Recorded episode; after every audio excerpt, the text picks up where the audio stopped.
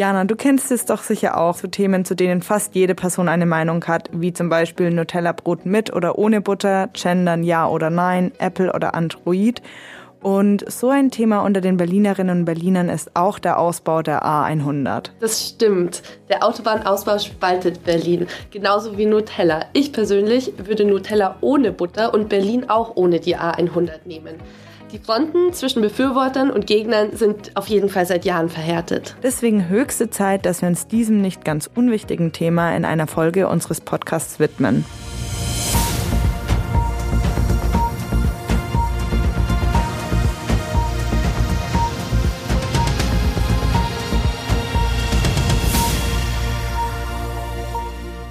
Und damit hallo und willkommen zu einer neuen Folge unseres Shortcasts Erklär's mir, ein Podcast der Berliner Morgenpost. Mein Name ist Jana Treffler, ich bin Redakteurin bei der Berliner Morgenpost und mir gegenüber steht meine Kollegin Miriam Schaptke.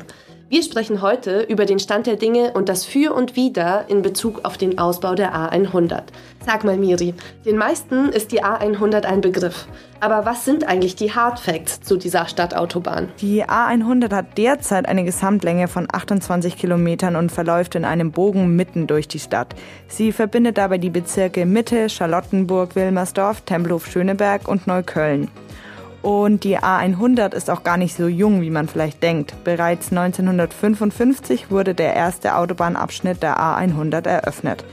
Konzipiert war die A100 ursprünglich als Ringautobahn rund um die Innenstadt. Die Stadtautobahn wurde dabei in mehreren Bauabschnitten gebaut. Das mit dem Ring ist jedoch schon einige Jahre lang vom Tisch. Die A100 wird ein Bogen bleiben. Ausgebaut wird die A100 aktuell dennoch, wenn auch nicht als Ringautobahn, richtig? Genau, aktuell verläuft der Ausbau des 16. Abschnitts und zwar schon seit 2013. Derzeit wird die A100 bis zum Treptower Park in Treptow-Köpenick verlängert. Im vierten Quartal 2024 soll dann der 3,2 Kilometer lange Abschnitt fertiggestellt werden. Zwei Jahre später als geplant. Die Kosten für diesen 16. Bauabschnitt belaufen sich nach aktuellen Kalkulationen der Autobahn GmbH des Bundes auf 720 Millionen Euro. Ursprünglich veranschlagt waren einmal 473 Millionen Euro. Okay, und danach? Und danach soll es mit dem 17. Bauabschnitt weitergehen. Geplant ist die Verlängerung bis Friedrichshain von Treptower Park in Richtung Lichtenberg bis Stuckauer Straße. Der Streckenverlauf steht noch nicht fest. Aktuell werden verschiedene Varianten in Bezug auf städtebauliche, verkehrliche und umweltverträgliche Bedingungen geprüft. Auf Grundlage dieser Planung soll schnellstmöglich, nämlich bis 2025, die Streckenführung des 17. Abschnittes der A100 entwickelt und bauplanerisch abgesichert werden. Die Fertigstellung des 17. Bauabschnittes ist dann laut dem Bundesverkehrsministerium für 2035 geplant. Doch der Ausbau der A100 wird doch auch stark kritisiert. Richtig, das Autobahnprojekt wird als nicht mehr zeitgemäß, klimaschädlich und zu teuer kritisiert. Das Geld solle lieber in den Ausbau des ÖPNV fließen, argumentieren Gegner. Wohnraum, Schulen, Bäume sowie Clubs und Kulturorte müssten im Autoba der Autobahn voraussichtlich weichen. Der Club Commission zufolge sind etwa 21 Kultureinrichtungen in Friedrichshain-Kreuzberg bedroht. Unter ihnen bekannte Clubs wie die Else, der Club Ost, die Renate oder auch das About Blank. Ah ja, deswegen soll doch auch morgen die Protestaktion A100 wegbassen stattfinden, oder? Genau, am Samstag, den 2. September, findet zwischen 14 und 22 Uhr unter dem Titel A100 wegbassen ein Protestfest statt. Ab der Elsenbrücke wird der Markgrafendamm bis zur Ecke Hauptstraße, also kurz vor dem Bahnhof Ostkreuz, gesperrt sein. Es wird zwei Bühnen für politische Kundgebungen geben und namenhafte DJs werden in den Clubs auflegen.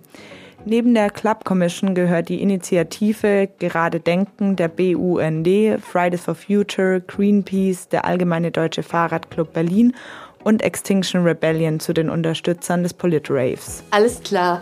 Äh, und welche Argumente sprechen für einen Ausbau? Befürworter argumentieren, dass der Ausbau eine bessere Erschließung und Anbindung des Ostens der Stadt ermögliche, sowie eine bessere Verbindung zum Flughafen BER. Zudem würde der Verkehr in der Innenstadt entlastet werden, Wohnviertel von Abgasen und Verkehrslärm befreit. Weiterhin ist es so, dass nicht nur die Zahl der Einwohnerinnen und Einwohner in Berlin wächst, sondern auch die der zugelassenen PKWs. Und die A100 ist immer noch eine der meistbefahrenen Autobahnen des Landes. Verstehe. Und wie steht eigentlich die aktuelle Berliner Regierung dazu? Nun ja, im Koalitionsvertrag zwischen CDU und SPD ist lediglich die Fertigstellung des 16. Bauabschnittes erwähnt. Der 17. Bauabschnitt bleibt außen vor. Grund? Die CDU ist für den Ausbau, während die SPD gegen eine Verlängerung der Stadtautobahn ist. Also nicht mal in der Berliner Regierung gibt es Einigkeit zu dem Thema. Wir wünschen euch jedenfalls ein schönes Wochenende. Ob ihr nun morgen die A100 wegbast oder mit eurem Auto durch die Gegend fahrt. Und das war eine neue Folge unseres Shortcasts Erklär's mir, ein Podcast der Berliner Morgenpost. Wir freuen uns, wenn ihr jetzt eine Bewertung dalasst und uns abonniert. Ihr findet uns auf den gängigen Podcast-Portalen wie Spotify, Apple Podcast oder Deezer. Falls ihr ansonsten Anregungen oder Themenwünsche habt, schreibt uns unter erklärsmir.funkemedien.de. Das war's für heute. Bis zum nächsten Mal. Tschüss. Tschüss.